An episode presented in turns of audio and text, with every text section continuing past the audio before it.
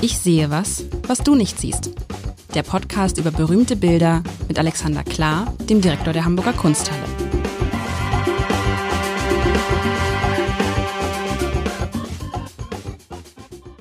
Herzlich willkommen. Mein Name ist Lars Heider und Alexander Klar hat mir zum Jahresende, hat uns allen zum Jahresende ein optimistisches Bild mitgebracht. Zumindest ist es das, was er für optimistisch hält. Es ist, äh, ach, es, es erinnert mich an irgendein Bild, das wir schon mal hatten. Es ist eines dieser, äh, dieser Engelbilder, so täuscht das. Also ich versuche es zu beschreiben. Es ist ein Bild in einem Bild. Also der Rahmen ist Bestandteil des Bildes. Er ist mit bemalt, äh, ist so schwarz abgegrenzt. In der Mitte ist dann so das eigene Bild, das Bild im Bild sozusagen. Und man sieht relativ viel. Ich muss eine Brille aufsetzen, weil das so kleinteilig ist. Es ist erstmal ein Bild in sehr schönen, hellen, fröhlichen Farben. Viel gelb, viel hellblau, viel grün. Ich beschreibe vielleicht erstmal den Rahmen. Was sieht man im Rahmen? Im Rahmen oben links sieht man einen Engel, einen nackten Engel, der aus einer Blume kommt. Darunter ist ein nacktes, weiß ich nicht, Kind vielleicht, aber kein Engel. Man sieht die Flügel nicht.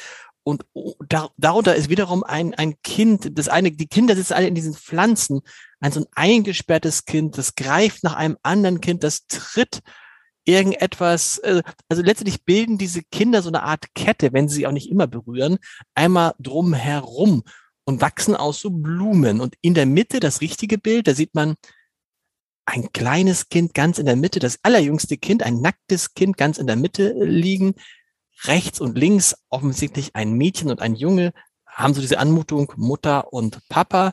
In der Mitte eine nackte Frau, die aus dem, aus dem Himmel hervorhebt, wie eine, wie eine Göttin, ähm, mit einem Schleier und drumherum ein paar fliegende Engel und viel hellblauer Himmel und ja, hm, ja, ein Bild, wo man ganz viel, ich sehe was, was du nicht sich spielen können. Am krassesten finde ich diese beiden Kinder, weißt du, die unten in so eingesperrt sind, wie in so einer, wie in so einem Käfig und nur die Hand so rausstrecken, als würden sie von den anderen Kindern gerettet werden wollen. Und äh, ich bin gespannt. Das ist ein, ein sehr vielschichtiges Bild. Man würde sagen, bei der Zeitung würde man sagen, uh, kein Bild, was gut ist, weil viel zu kleinteilig.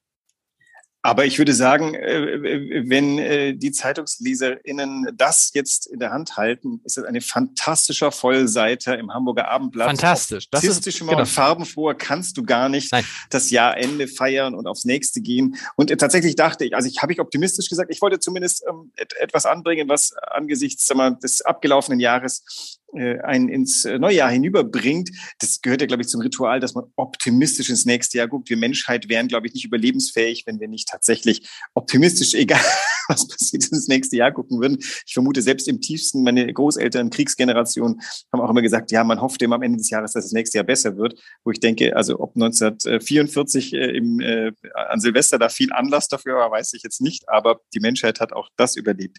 Ja, das Bild ähm, habe ich nicht ganz äh, ohne Hintersinn Du hast das sehr schön beschrieben. Du hast aber, ob bewusst oder unbewusst, nur den Rahmen beschrieben. Das Innere hast du. Äh, Nein, ich habe das Innere beschrieben. Hast du das nicht? Aber gehört? sehr summarisch. Äh, also, Na, also dann beschreibe ich das Innere nochmal. Also das Innere ist von, ja das Wichtigste. Von der Mitte her. Da liegt ein kleines, winziges Kind, offensichtlich ein Baby, vielleicht gerade geboren. Und rechts und links davon sind, da habe ich gesagt, so Mama und Papa mäßig. Sie sind auf jeden Fall, äh, rechts und links sind da welche, die zu diesem Kind hingreifen. Und in der Mitte steht eine große, nackte Schönheit, eine wunderschöne Frau mit einem Schleier, die aus dem Himmel her, also die wie so eine Gottheit, äh, Gottheit ist es ja nicht, aber irgendwie so, ich weiß nicht, was es ist, und äh, aus äh, darüber sind so in einer in einer Blume, in einer Blüte sitzen wieder andere Kinder und Engel und äh, wenn ich es nicht besser wüsste, würde ich sagen, auch das könnte sozusagen eine eine eine Art ähm, Umsetzung der Geburt Jesu Christi sein. So. Oh, interessant. Wenn ich es nicht, wenn ich es nicht anders wüsste. Also, das Bild ist Der Morgen, die erste Fassung von Philipp Otto Runge aus dem Jahr 1808. Aber das ist der Morgen schlechthin. Das ist, ich habe nachgeguckt, wir haben schon zweimal Philipp Otto Runge gemacht in unserem langen Podcast. Wir hatten die Hülsenbeckschen Kinder und letztes Jahr, just vor einem Jahr, hatten wir die Flucht nach Ägypten, falls du dich erinnerst. Ich erinnere mich. Auch das. Mit diesem, mit diesem, mit diesem Löwen oder Tiger, der da oben war, ne? Ist es, war es dieses Bild? Da saßen, ähm, war da ein Löwen, Tiger? Das da war irgendwie so ein, da war so ein Tier. Ja, egal. Es saßen, sie saßen, äh, die, das äh, heilige Paar und ihr Sohn saßen in einer Landschaft. Wie auch immer, jetzt sind wir, weil du jetzt gerade ähm, die Geburt Christi also bloß weil da ein Kind ist. Nein, dieses Bild ist geradezu, wie soll ich sagen, skandalös nicht christlich. Auf der anderen Seite ist es der Versuch einer Synthese zwischen Christentum und etwas ganz anderem und Neuartigem. Und es ist tatsächlich ein utopisches Bild, ein Aufbruchsbild. Ich erzähle mal ein bisschen, um dich zu stimulieren, so das Umfeld. Also Philipp Stimuliere Otto Runge, mich, stimuliere mich. Philipp Otto Runge war wirklich ein Visionär, ein Utopist, ein, ähm, ein, ein Mensch, der äh, wirklich an die ganz große Zukunft der Menschheit äh, glaubte. Er hat leider nicht besonders lang gelebt. Er ist, glaube ich, nur 33 Jahre alt geworden. Er ist 1810 gestorben in Hamburg hat seiner Familie seine Bilder hinterlassen und über mehrere Erbgänge ist sein gesamtes Werk in der Hamburger Kunsthalle gelandet, was ein irrsinniger Glücksfall ist, denn zusammen mit Caspar David Friedrich ähm, ist Philipp Otto Runge sozusagen unser Gewährsmann, dass die Hamburger Kunsthalle das Museum für die deutsche Romantik ist. Und ähm, wie wir alle wissen, die deutsche Romantik, das ist der Welt-Superbrand für eine Zeit, die verträumt, optimistisch, idealistisch interessiert, eigentlich nur an das Beste im Menschen glaubt. Und wenn man jetzt ganz Böses, was ich eigentlich nicht sein wollte, endet es dann im Ersten Weltkrieg. Das ist jetzt eine sehr lange Linie, die ich mache, die wollen wir heute gar nicht mehr überstrapazieren. Aber am Anfang dieses 19. Jahrhunderts, was, was so entsetzlich geendet hat im 20. steht dieses Bild und der Versuch, wir hatten ja letzte Woche schon ein bisschen Christentum mit äh, der Anbetung der Könige und äh, einem, wir haben uns ja, glaube ich, darauf geeinigt, die Kirche finden wir gut, äh, nachdem wir die, das gesehen haben. Hier sind wir ein Bild, was versucht, die Menschheit zusammenzufassen ähm, oder das Erleben der Menschheit, die der Morgen gehört zu einem, zu einem Zyklus, den er nicht fertig bekommen hat. Die gibt's nur in Kupferstichen und in, äh, in, in ähm, Zeichnungen. Geplant waren also Morgen, Abend, Tag und Nacht. Ah. Was jetzt nicht vollkommen logisch ist, weil ich hätte jetzt morgen, gesagt, morgen, Abend. Vormittag, Mittag, Nachmittag und Abend, aber nein, es ist Morgen, Abend, Tag und Nacht. Also eigentlich so eine Art Überkreuz. Ja. Ding. Der Morgen, den wir vor uns haben, in der Mitte des Bildes ist die Aurora, der Sonnenaufgang, die Personifikation des Sonnenaufganges. Alte römisch-griechische Geschichte, das äh, kennt. Über der Aurora, die so ein kleines Feuer hält. Das Feuer gebiert eine Lilie. Die Lichtlilie, wie er das genannt hat, die wiederum nach ganz oben sich öffnet zum Morgenstern hin. Und du hast das ja super beschrieben. Das Bild geht über sich selbst hinaus, nämlich in den Rahmen, was ja schon eine Art Überwindung des eigenen, der eigenen Fläche ist. Dieses Bild ist wirklich Utopie, denn das ist einer der ersten Künstler. Im Manierismus hat man das schon mal probiert und im Barock den, das Bild über den Rahmen hinaus zu sprengen. Aber er macht das nicht verspielt und theatralisch. Kommt daher, kommt anders. daher, kommt daher dieser Satz, der, das Bild sprengt den Rahmen und das sprengt den Rahmen. Kommt das daher? Ich glaube, das kommt aus dem Barock, weil da sprengen tatsächlich die Bilder den Rahmen. Das okay. ist, da ist noch, auch noch Skulpturales mit dabei. Aber tatsächlich, es geht weit über den Rahmen hinaus und ist der, die Vorahnung von äh, 80 Jahre später Jugendstil, der ja dann auch besonders gern den Rahmen noch mit als Bild genutzt hat. Und du hast es ja auch sehr schön beschrieben, diese Kinder, die so eine Girlande bilden um das Bild herum. Das sind ähm, aber auch ganz wunderbare Kinder, denn unten die beiden haben ihre Füße ähm, an der ja, ist das der Mond oder ist das die Sonne? Das ist, glaube ich, der Mond, der sich vor die Sonne schiebt. Ja. Und sie beide Und halten ihn. Sie schieben, vielleicht schieben sie den Mond auch gerade so vor die Sonne. Ihn. Sie halten ihn. Sie halten ihn womöglich. Sie blicken zurück jeweils und haben aber ihre Hände nach vorne zu den Kindern, die in dieser Zwiebelwurzel gefangen sind aus der Zwiebelwurzel rechts und links jeweils wächst die mhm. Zwiebel hervor, die wiederum ähm, Kinder in dem Blütenkelch sitzen hat. Diese Kinder, wie die Biene, die gerade abhaut aus der aus der aus der Blüte, die sie gerade ähm, äh, äh, ja ihres ähm, Puders ent, ent, äh, entlockt hat, wächst wiederum eine Blume und ganz oben sitzen diese beiden ähm, engelartigen, geflügelten Kinder, die ganz sonderbar ihre, ihre Körper so umfassen, wie so ein bisschen eine Schamgeste. Das heißt, die, die halten sich so fest, wie sie sind sich gerade gewahr geworden, dass sie nichts anhaben. Und ganz oben strahlt dann aus, der, aus dem Zentrum des Morgensterns im Bild ein Lichtkranz und da sind äh, hunderte von Engelköpfen bisschen geisterhaft, ne? da oben hinguckt. Stimmt, das muss man sehr, sehr groß. Wie ist das Bild in Originalgröße? Ist es sehr, sehr, sehr, sehr groß? Nee, es ist ein bisschen über einen Meter, 109 okay. Zentimeter mal 85 Zentimeter Breite. Aber das sehe ich jetzt, so du hast recht, das sind Engelköpfe. Für mich waren das so eine Art, so eine, so eine fluffigen Wolken, aber wenn man genau hinguckt, sind es Engelköpfe, ja. Ja. Und also jetzt kehren wir mal zurück zu dieser Vierheit von äh, Morgen, Abend, Tag und Nacht. Dem ordnet er dann bestimmte Dinge zu. Und es ist natürlich klar, der Morgen, das ist so hochsymbolisch, da können wir selber gleich das Deuten anfangen. Der Morgen, das ist, wenn du aufwachst, wenn etwas Neues beginnt. Wir befinden uns am Anfang des 19. Jahrhunderts. Er spürt auch den Beginn eines Jahrhunderts. Da dämmert etwas herauf. Der Morgen überwindet die Nacht. Das gibt es auch schon in älteren Kunstgeschichte. Also dieses Bild ist von einer eigentlich grenzenlosen Hoffnungsfreude, auch farblich. Und gleichzeitig ist so eine ganz tiefe Melancholie da drin. Denn diese Kinder, das ist alles so ein schweigender Tanz. Aber das ist Bild der Morgen nicht auch sinnbildlich? Es gibt dieses Bild irgendwie, äh, was ist das für ein Wesen? Morgens krabbelt's auf allen Vieren, mittags äh, geht es auf zwei Beinen und am Abend sind es drei Beine, so sinngemäß jetzt. Ja, genau. So, und dann weißt du, das ist halt der Mensch. Ähm, aber ist das nicht Sinnbild auch hier sozusagen der Morgen als Beginn des Lebens, als Anfang des Lebens? Dann fragt man sich, wieso kommt dann der Abend und dann der Tag? Das passt dann irgendwie nicht. Und die Nacht. Ja, können wir gleich nochmal drauf kommen. Also, ja. ähm, denn, denn die Nacht, das ist der Schlaf, der Traum, der Tag, das ist die weiteste Entfernung vom, vom Metaphysischen. Der Tag ist, ist ähm, wo der Mensch ganz er selber ist, aber ganz weit weg von Gott. Also Morgen und Abend einander gegenüberzustellen, macht doch Sinn, ebenso wie Tag und Nacht einander zu überstellen. Ich glaube, die Einteilung in Vormittag, Mittag, Nachmittag, Abend, äh, Nacht ist nicht halb so glamourös wie eben diese Überkreuzvorstellung. Die anderen Bilder sind ja, ähm, äh, sind ja nicht als Gemälde überliefert, sondern nur als Kupferstiche und haben eben auch ganz viel starke Symbolik dabei.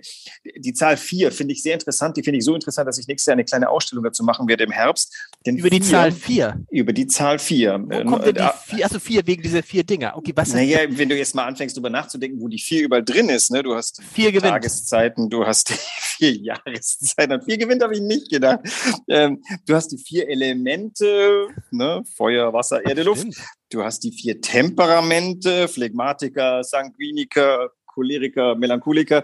Ähm, du hast die vier Evangelisten, okay, ist ein bisschen christlich. Also vier ist eine, äh, das äh, ist fassbar, ist äh, rhythmisch, das ist der gerade Rhythmus. Ne? Die, die, die Dreiheit ist ungerade, die ist mysteriöser.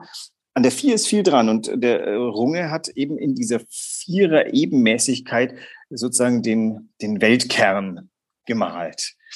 Und dieses Bild lässt eigentlich wahnsinnig viel verheißen. Ne? Man, man ist ein bisschen traurig, dass die anderen drei Bilder nicht, äh, die wären ein ganz großer Wurf geworden und hätten an der Wand der Hamburger Kunsthalle wahrscheinlich eine Kapelle begründen können. Hat es hat aber, es hat aber was, tatsächlich was, was Heiliges, dieses Bild, oder?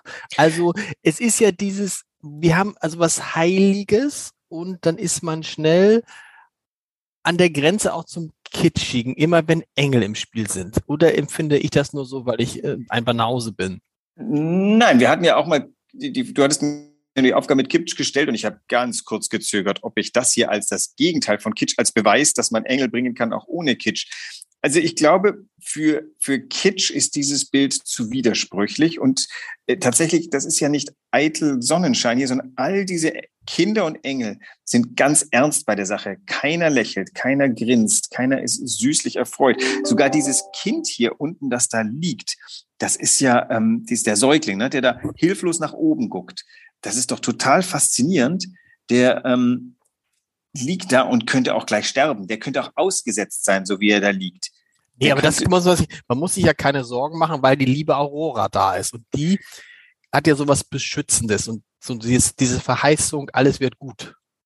Ja, wobei die ist ja mit ihm nicht verbunden. Die liebe Aurora ist da und der Tag beginnt und das Kind verhungert, könnte ich jetzt böse sagen. Ich, ich bin von uns beiden immer der Böse, stelle ich fest. Ich hätte eher gesagt, die beiden Kinder, die sich diesem Säugling zuwenden, aber auch die tun das mit so einem ganz ernsten Gesichtsausdruck, der irgendwie ahnen lässt, also Essen bringen die ihm nicht. Vielleicht singen die ihm was vor und merken gar nicht, dass er drüber verhungert.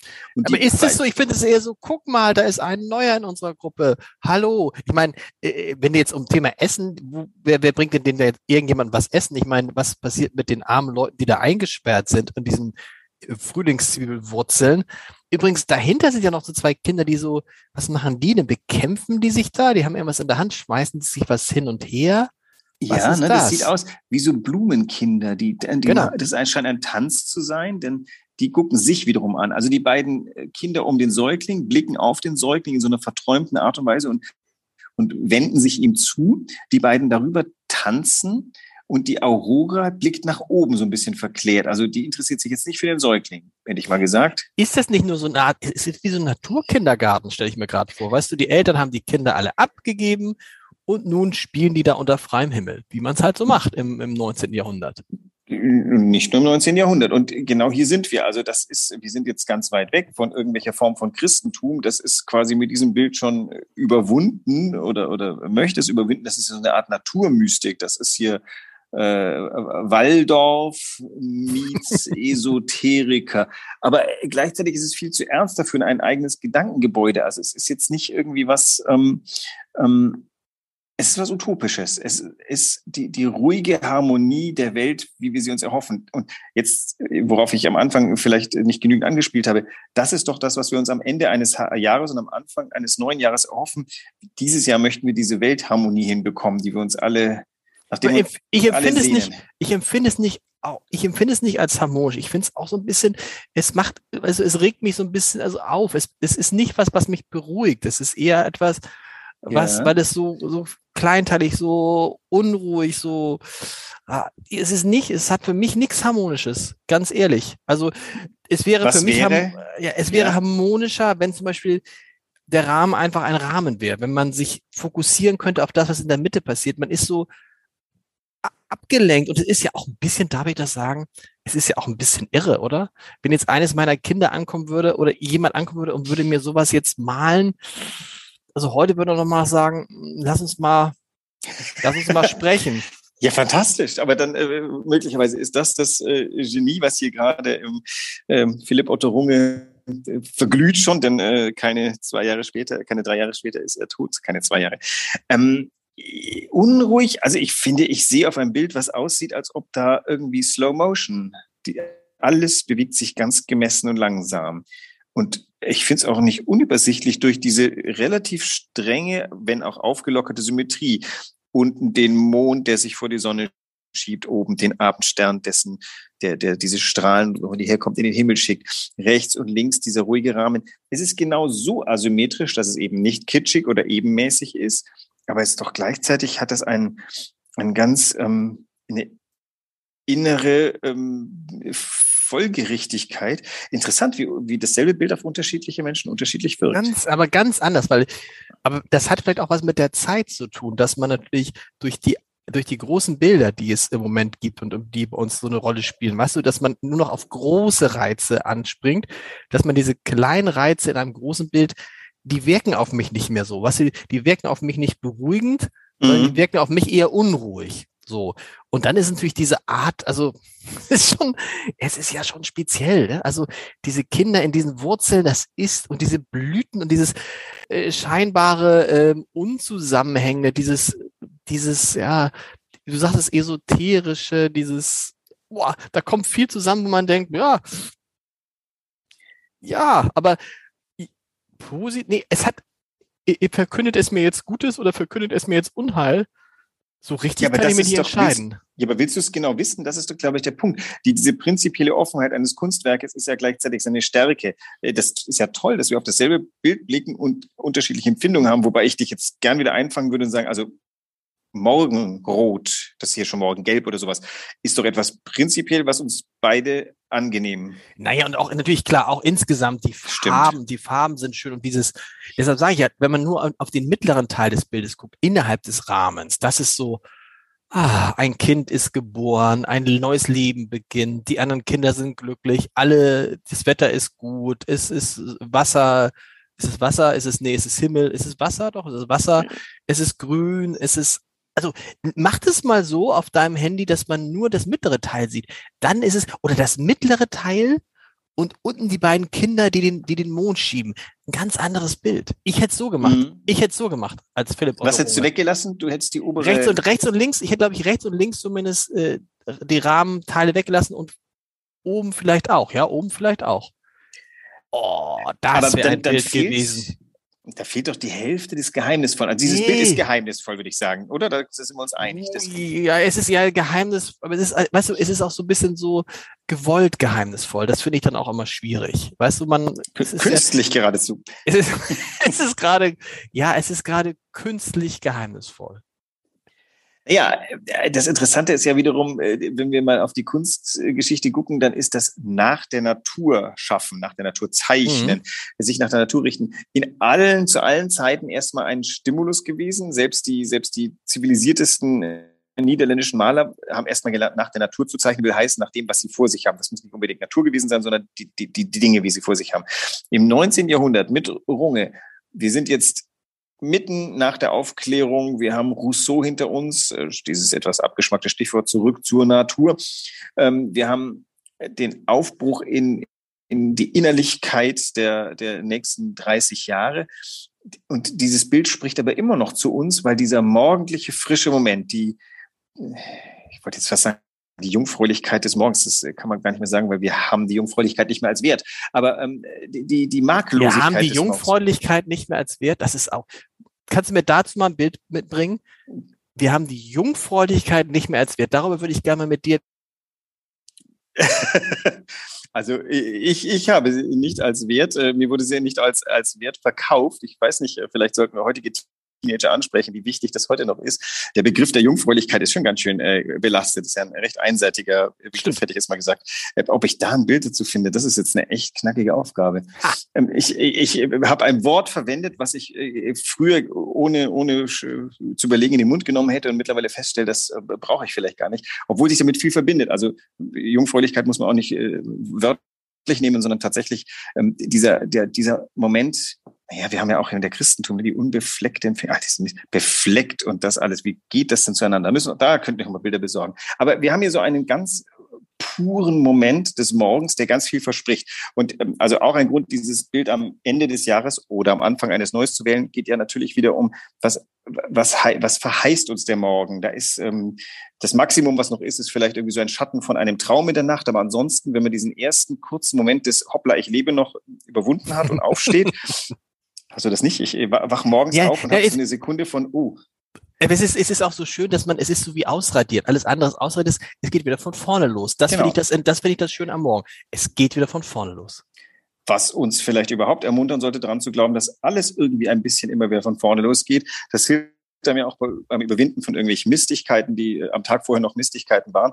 Also ich äh, äh, brüste mich immer damit, dass ich einen sehr guten Reset-Button habe. Ich kann Sachen gut vergessen. was, sagte, vergessen. was, sagt, was sagt meine Mutter immer bis heute? Hat es früher als Kind immer zu mir gesagt, selbst beim großen Streit, denk daran, neuer Tag, neues Glück. Genau genau. Wollen wir, das ist doch ein schönes, das ist ein schönes, das ist ein schönes Schlusswort für dieses Jahr, finde ich. Äh, wir wünschen unseren äh, Hörerinnen und Hörern, oder wie du sagen würdest, HörerInnen, ähm, ich habe das nicht so gesagt. Das habe ich einmal so. Ich sage Hörerinnen und sage, die Männer dürfen sich gerne mit gemeint fühlen. Okay, Hörer, so okay, okay, so bist du. Wir wünschen alles, ähm, alles Gute für 2022 und wir hören uns dann im nächsten Jahr wieder. Ich bin gespannt zum Thema Jungfräulichkeit, was der Kollege klar Hast du jetzt gefordert im jungfräulichen Jahr 2023? Let's go for it. 23, wollen wir die jetzt mal 22 machen? Ach richtig, es ist 22. Der es Kollege ist, Klar ist Ich bin immer ein Jahr, ich äh, habe jetzt schon ein Jahr ausradiert, hätte ich noch ein zweites mitradieren können. Ich möchte ein Jahr Corona zurück überhaupt. Ja. Kann man da nicht einfach kann man machen. Wir fangen auf wir, Null setzen? Wir machen 21. Happy New Year für alle und dann sehen wir uns, hören wir uns im 22 und den Kollegen Klar in 23 wieder. Bis dahin. Tschüss. Tschüss.